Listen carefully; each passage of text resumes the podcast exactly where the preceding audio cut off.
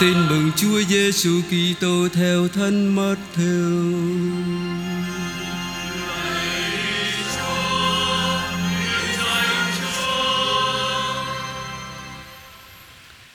Khi ấy, Đức Giêsu đem các ông Phêrô, Giacôbê và Gioan là em ông Giacôbê đi theo mình.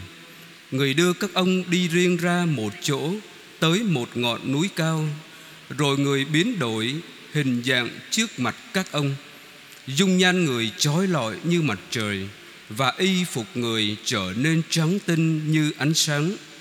Và bỗng các ông thấy ông Môsê và ông Elia hiện ra đàm đạo với người. Bấy giờ ông Phêrô thưa với Đức Giêsu rằng, lạy ngài, chúng con ở đây thật là hay. Nếu ngài muốn, con xin dựng tại đây ba cái lều, một cho ngài một cho ông Môi-se và một cho ông Elia. Ông còn đang nói, chợt có đám mây sáng chói bao phủ các ông và có tiếng từ đám mây phán rằng: Đây là con yêu dấu của ta, ta hài lòng về người. Các ngươi hãy vâng nghe lời người. Nghe vậy, các môn đệ kinh hoàng ngã sấp mặt xuống đất. Bây giờ Đức Giêsu lại gần chạm vào các ông và bảo: Trỗi dậy đi, đừng sợ. Các ông ngước mắt lên, Không thấy ai nữa, Chỉ còn một mình Đức Giêsu mà thôi. Đang khi thầy trò từ trên núi xuống, Đức Giêsu truyền cho các ông rằng, Đừng nói cho ai hay thị kiến ấy, Cho đến khi con người từ cõi chết trỗi dậy. Đó là lời Chúa.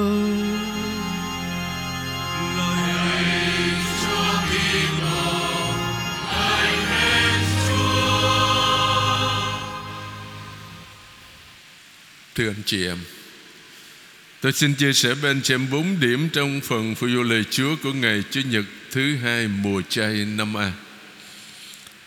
Điểm thứ nhất là bài đọc một trích từ sách Sáng Thế, chương 12 câu 1 cho đến câu 4A Thưa anh chị em, Bài đọc một chúng ta vừa nghe đó Kể lại việc Thiên Chúa gọi ông Abraham Để có thể hiểu tường tận Và suy niệm sâu sắc Bản văn kinh thấy. Thiết tưởng chúng ta cần tìm hiểu khung cảnh nơi sự việc đã xảy ra. Các truyền thuyết của Kinh Thánh về các tổ phụ Abraham, Isaac và Jacob Đưa ta về một khu vực và một thời đại xa xôi. Khu vực địa lý là vùng Trung Đông Gồm lưu vực sông Nin là Và miền Lưỡng Hà Với bờ biển Phoenicia làm gạch nối quen gọi là dùng lưỡi liềm phì nhiêu. Thời đại thì vào khoảng năm 1900 cho tới năm 1800 trước công nguyên, Nghĩa là trước Chúa Kitô Giáng sinh. Khi đó, thưa anh chị em, Văn minh tại vùng này đã có từ lâu và đã tiến khá cao. Chữ viết đã bắt đầu có vào khoảng năm 3.500 năm trước công nguyên. Còn các kim tự tháp xây vào khoảng 2.500 năm trước công nguyên mà cho tới bây giờ ở bên Ai Cập chúng ta thấy vẫn còn hiện diện. Theo khoa khảo cổ, thời kỳ đó có nhiều cuộc di chuyển lớn của các bộ lạc du mục vào các miền ở ven sa mạc. Những cuộc phiêu lưu của các tổ phụ cũng có thể đặt vào trong khung cảnh những cuộc di dân này. Các ông là những người du mục sống tại miền sa mạc bằng nghề chăn nuôi dê và cừu cũng như người du mục, các ông hiếu khách và có tinh thần bộ lạc rất mạnh. Trong khung cảnh chung thời đó, các ông chỉ là một nhóm người nhỏ bé sống lang thang. Vì thế ta không lạ nếu các tài liệu ngoài kinh thánh không nhắc đến các ông. Nhưng theo khoa khảo cổ, ta có thể nói như thế này. Các truyền thuyết về các tổ phụ có một nòng cốt lịch sử. Tuy nhiên, khi chép lại những truyền thuyết đó Kinh Thánh không nhằm dạy lịch sử Cho bằng dạy một bài học tôn giáo. Đó là điều mà chúng ta cũng cần chú trọng Khi nói về ông Abraham. Điểm thứ hai, Thiên Chúa gọi ông Abraham. Việc Thiên Chúa gọi ông Abraham khá đột ngột, Nhưng đây là khởi điểm của một giai đoạn mới trong lịch sử cứu độ Do sáng kiến của Thiên Chúa Lời Thiên Chúa nói cho ông biết ý của Ngài, Gồm một lệnh truyền và một lời hứa. Lệnh truyền là rời bỏ quê hương họ hàng mà ra đi. Hãy rời bỏ xứ sở họ hàng và nhà cha ngươi, Mà đi tới đất ta sẽ chỉ cho ngươi. Đất đó chỗ nào không biết. Ta sẽ làm cho ngươi thành một dân lớn, Sẽ chúc phúc cho ngươi. Ta sẽ cho tên tuổi ngươi lừng lẫy Và ngươi sẽ là một mối phúc lành. Ta sẽ chúc phúc cho ai chúc phúc cho ngươi. Ai nhục mạ ngươi, Ta sẽ nguyền rủa. Nhờ ngươi, mọi gia tộc trên mặt đất Sẽ được chúc phúc. Đối với một người du mục, Đó là một sự cắt đứt lớn lao và liều lĩnh. Nhất là ông Abraham phải rời bỏ quê hương đi đến một nơi Chưa xác định, Chưa biết là nơi nào. Chúa bảo cứ đi đến được Nơi mà ta sẽ chỉ cho. Lời hứa là lời Thiên Chúa sẽ ban phúc lành. Trong bài đọc một chúng ta vừa nghe Đến chữ chúc phúc được lặp lại đến năm lần, Thưa anh chị em. Thiên Chúa chúc phúc tức là ban dồi dào ân huệ của Ngài. Lời hứa chúc lành đó dần dần được xác định rõ hơn. Đó là được một dòng dõi đông đúc, Trở thành một dân lớn. Đối với ông Abraham, cụ thể là có một con trai. Mặc dầu vợ chồng ông đã già mà không có con vào cái thời điểm đó, Như Thánh Kinh kể lại, Ông đã 75 tuổi, Còn bà Sarah đã 65 Làm sao có con được? Nhưng mà đối với Thiên Chúa, Chuyện gì cũng có thể xảy ra được hết, anh chị em. Được một đất cho con cháu, Phúc lành đó không phải riêng cho ông và dòng dõi ông đâu. Nhưng còn nhờ ông mà lan tỏa đến tất cả các dân tộc. Ông sẽ là lời chúc phúc, Nghĩa là mọi gia tộc sẽ chúc phúc cho nhau được như ông. Ông Abraham vâng lệnh Chúa ra đi. Ông không nói gì, Không hỏi lý do Và ra đi như một người mất gốc bơ vơ Mà chỉ tin tưởng, Chỉ dựa vào lời Thiên Chúa. Thưa anh chị em, Cái câu chuyện mà Chúa gọi ông Abraham Để lại cho chúng ta những bài học. Thứ nhất, Ơn cứu độ bao giờ cũng bắt đầu một sáng kiến của Thiên Chúa, Chứ không phải vì chúng ta tài giỏi cũng không phải vì chúng ta gọi là đạo đức thánh thiện hơn người khác, Không phải. Nhưng chủ yếu là do lòng thương xót của Chúa nha. Ngay từ việc sáng tạo, Hay sau khi có người sa ngã với ông Noe, Ông Abraham và sau này với ông Moses nữa. Trong việc truyền tin cho Đức Maria cũng vậy, Và Thiên Chúa cũng thực hiện ân cứu độ đó Cùng với những con người. Việc Thiên Chúa chọn và gọi Là do ý muốn của người không phải vì con người có công gì Như tôi vừa nói. Sách sáng thế không nói ông Abraham Có gì hơn ai khác đâu. Bao giờ Cũng đòi hỏi dứt bỏ mọi bám biếu tự nhiên bên ngoài, Nhất là chính cái tôi của đương sự. Luôn bao hàm một khía cạnh mờ tối, Vì con người không biết rõ ràng, chắc chắn Ai gọi, Đi đâu, Làm gì, Lời hứa thực hiện thế nào. Nhưng lòng tin chính là ở chỗ, Dù thế vẫn tín nhiệm vào lời Chúa Mà chấp nhận dấn thân và ra đi. Không chỉ nhằm ích riêng của đương sự, Mà là để giao phó cho người đó một sứ mạng đối với người khác. Những điểm này cũng đúng với mọi người được Chúa gọi. Chúng ta bước sang điểm thứ hai, Đáp ca Thánh Vịnh 32 Thưa anh chị em, Chỉ mấy câu trong Thánh Vịnh 32 Mà chúng ta vừa nghe một ca viên hát đó, Chúng ta nghe đến ba lần cái chữ tình thương. Việc nhấn mạnh đến tình thương của Chúa Trong Thánh Định 32 rất phù hợp với chủ đề của bài đọc một hôm nay. Vì ông Abraham là người đầu tiên của loài người khám phá Thiên Chúa là tình yêu. Yeah. Và người có nhiều kế hoạch đem lại hạnh phúc cho nhân loại. Đây là một mặt khải tuyệt vời. Ông Abraham đã tin vào lời hứa của Thiên Chúa Vì ông biết Thiên Chúa yêu thương ông, Chứ không có làm hại ông. Ông Abraham là gương mẫu tuyệt hảo cho chúng ta trong đời sống đức tin. Vì ông luôn tin tưởng và vâng theo Thánh Đức Chúa trong mọi tình huống. Lúc vui cũng như lúc buồn, Khi bị thử thách gian nan cũng như lúc thịnh vượng. Để khuyến khích chúng ta noi theo con đường ông Abraham đã đi, Thánh Vịnh 32 quả quyết. Chúa để mắt trong nôm người kính sợ Chúa, Kẻ trông cậy vào lòng Chúa yêu thương, Hầu cứu độ khỏi tay thần chết Và nuôi dưỡng trong buổi cơ hàng. Tình thương Chúa chan hòa mặt đất. Và cuối cùng là một lời cầu nguyện đầy lòng tin tưởng thưa anh chị em. Xin đổ tình thương xuống chúng con lạy Chúa Như chúng con hằng trông cậy nơi Ngài. Chúng ta bước sang điểm thứ ba. Bài đọc 2 Trích từ thư thứ hai của Thánh Phaolô tông đồ gửi cho ông Timôthê chương 1 câu 8b cho đến câu 10 rất ngắn. Thưa anh chị em, Thánh Phaolô đang ở tù. Đó tại Roma đó. Ngài biết rằng mình sắp bị hành hình đấy. Nên gửi cho ông Timôthê Cái người đồ đệ yêu quý Những lời khuyên cuối cùng. Anh yêu quý, Dựa vào sức mạnh của Thiên Chúa, Anh hãy đồng lao cộng khổ với tôi Để loan báo tin mừng. Đồng lao cộng khổ ở đây Là đón nhận sự bách hại. Và người môn đệ thật sự của Đức Kitô Không thể nào tránh khỏi. Chính Chúa Giêsu đã nói cho ta biết điều đó. Ai muốn theo tôi phải từ bỏ mình. Vác thập giá mình mà theo. Quả vậy ai liều mất mạng sống mình vì tôi Và vì tin mừng Thì sẽ cứu được mạng sống đấy. Mắt theo chương 8 câu 34 đến 35 Kiểu nói lòng báo tin mừng Ta sẽ gặp lại một lần nữa Ở cuối bài đọc 2 đó.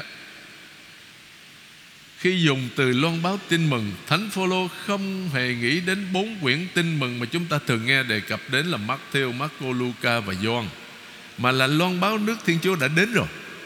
Điều liên hệ đến Thánh Phaolô chính là câu Thiên Chúa đã cứu độ chúng ta nhờ Đức Giêsu Kitô và qua đó chúng ta biết tin mừng có ý nghĩa như thế nào đối với thánh nhân. Điểm thứ hai, Thiên Chúa đã cứu độ chúng ta nhờ Đức Giêsu Kitô. Trong kinh thánh cái từ cứu độ luôn luôn có nghĩa là giải thoát thưa anh chị em. Ta có thể kể một số biến cố cứu độ nổi bật trong lịch sử thánh. Trước hết, việc tạo dựng là khởi đầu của lịch sử cứu độ là nền tảng cho mọi dự định cứu độ của Thiên Chúa. Giáo lý Hội Thánh Công giáo số 280. Kế đến, việc Thiên Chúa chọn Abraham và hứa ban cho ông một dòng dõi đông đúc và một đất nước làm sở hữu như chúng ta đã nghe trong bài đọc 1. Việc Thiên Chúa đưa dân Israel vượt qua biển đỏ và giải thoát họ khỏi ách nô lệ Ai Cập là biến cố cứu độ quan trọng dẫn tới giao ước Sinai xuất hành chương 20 câu 1 cho đến câu 7 mà đêm thứ bảy, bỗng phục sinh, chúng ta ôn lại cái sự kiện này. Việc Thiên Chúa ban đất hứa cho dân tuyển chọn David làm vua, việc ngài hiện diện trong đền thờ Jerusalem, đưa dân hồi hương, đều là những biến cố cứu độ kỳ diệu. Tất cả những điều tiên báo biến cố vĩ đại nhất, những điều đó đó tiên báo biến cố vĩ đại nhất trong lịch sử của nhân loại biến cố Đức Giêsu Kitô Chúa chúng ta. Qua các mầu nhiệm nhập thể, cuộc đời, cái chết và sự phục sinh và lên trời của Đức Giêsu Kitô, Thiên Chúa chúng, cứu chúng ta khỏi ách nô lệ của ma quỷ, tội lỗi và sự chết. Khi cử hành phụng vụ đó, hội thánh tưởng niệm những biến cố Thiên Chúa cứu độ con người và thế giới, đồng thời làm cho những biến cố ấy hiện diện và tác động trong hiện tại. Giáo lý Hội Thánh Công giáo số 1103 cho đến 1109 cùng hướng về ngày Chúa Kitô lại đến để hoàn tất mọi biến cố cứu độ. Giáo lý Hội Thánh Công giáo số 2586 và cuối cùng thưa anh chị em đó là bài tin mừng mắc theo chương 17 câu 1 cho đến câu 9 kể lại việc Chúa Giêsu hiển dung trên núi cao. Đức Giêsu đem các ông Phêrô, Giacôbê và Gioan là em ông Giacôbê đi theo mình. Một lần nữa chúng ta lại đứng trước bầu nhiệm về việc tuyển chọn của Thiên Chúa. Chúa muốn chọn ai do lòng thương xót của Chúa chứ không phải vì người đó tài giỏi hay đạo đức thánh thiện hơn những người khác. Một, chính với Phêrô mà Chúa Giêsu đã nói tại Caesarea Philippe, anh là Phêrô nghĩa là tảng đá. Trên tảng đá này thầy sẽ xây hội thánh của thầy và quyền lực tử thần sẽ không thắng nổi Mất theo 16 18 Nhưng lần này đó, Không chỉ một mình Phêrô mà còn có hai ông Giacôbê và Gioan, Hai người con của ông Giê-bê-đê nữa. Người đưa các ông đi riêng ra một chỗ, Tới một ngọn núi cao. Trên một ngọn núi cao, Ngày xưa, Ông Mô-sê đã nhận được mặt khải của Thiên Chúa Về giao ước Và hai tấm bia đá ghi lệ luật Mà căn bản là mười điều năng Đức Chúa Trời. Ngày hôm nay chúng ta vẫn còn học đấy. Luật này giáo dục Dần dần dân Israel về giao ước Để họ biết sống yêu mến Thiên Chúa Và thương yêu anh em của mình. Cũng chính trên ngọn núi ấy, Núi Sinai, cũng gọi là núi Khoreb, Ngôn sứ Elia cũng đã nhận mặt khải của Thiên Chúa nhân hậu Trong một làn gió nhẹ. Mô-xê và Elia là hai cột trụ của cựu ước. Trên ngọn núi hiện Dung, Phêrô Jacobe và John cũng là những cột trụ của giáo hội, công giáo ngày hôm nay đã nhận được mặt khải của Thiên Chúa nhân hậu từ bi qua Chúa Giêsu. Đây là con yêu dấu của ta, ta hài lòng về người và mặt khải được ban cho các ông để củng cố niềm tin của các ông trước màu nhiệm tập giá trong cuộc thương khó của Chúa Giêsu. Nhưng mà rồi như chúng ta đã biết đó, trong cuộc thương khó các môn đệ bỏ Chúa chạy hết. Chạy càng nhanh càng tốt. Thánh Phêrô chối Chúa không phải là một lần mà ta tính ba lần. Cho nên chúng ta thấy mặc dù ở gần Chúa Giêsu chứng kiến nhiều phép lạ Chúa làm, nghe lời Chúa dạy dỗ nhưng mà con người ta yếu đuối anh chị em. Ừ. Sau này Thánh Phêrô viết Thật vậy Khi chúng tôi nói cho anh em biết quyền năng và cuộc quan lâm của Đức Giêsu Kitô Chúa chúng ta Thì không phải chúng tôi dựa theo những chuyện quan đường theo dệt khéo léo Nhưng là vì chúng tôi được đã được thấy tận mắt giả quy phong lẫm liệt của người Quả thế Người đã được Thiên Chúa là cha ban cho vinh quang và danh dự. Khi có tiếng có tiếng từ đấng tuyệt vời vinh hiển phán với người. Đây là con yêu dấu của ta. Ta hết lòng quý mến. Tiếng đó, chính chúng tôi đang nghe thấy từ trời phán ra Khi chúng tôi ở trên núi thánh với người. Thứ hai Phêrô chương 1 câu 16 cho đến 18 Kiểu nói, đây là con yêu dấu của ta. Ta hài lòng về người. Các ngươi hãy vâng nghe lời người. Cho ta biết Chúa Giêsu chính là đấng Messia Đối với người Israel, câu nói trên ám chỉ đến ba điều ở trong cựu ước, Gợi lại ba bản văn rất là khác nhau, Nhưng họ nhớ rất rõ, thưa anh chị em Con là danh xưng thường được dùng để chỉ nhà vua, và người ta đang chờ đợi đấng Messia dưới những nét của một vị vua thuộc dòng dõi vua David, và sẽ trị vì tại Jerusalem vốn đã từ lâu không có vua. Đây là con yêu dấu của ta Ta hài lòng về người, khiến ta nhớ đến một bản văn khác. Đó là các bài ca về người tôi tớ Trong sách Isaiah. Cho ta biết Chúa Giêsu là đấng messiah Nhưng không theo kiểu của một vị vua, nhưng như một người tôi tớ. Các người hãy vâng nghe lời người, đề cập đến vấn đề khác. Đó là cho biết Chúa Giêsu là đấng messiah ngôn sứ, theo nghĩa mà Mô-xê trong sách đệ nhị luật đã báo cho dân chúng biết. Từ giữa anh em trong số các anh em, của anh em đó, Đức Chúa, Thiên Chúa của anh em sẽ cho xuất hiện một ngôn sứ như tôi để giúp anh em. Anh em hãy nghe vị ấy. Để như luật chương 18 câu 15 Xin dựng ba cái liều Lúc phấn khởi, Thánh Phêrô xin Chúa cho phép dựng ba cái liều Lời nói của ông Phêrô cho thấy biến cố hiển dung có thể xảy ra vào dịp lễ liều của người Do Thái, anh chị em.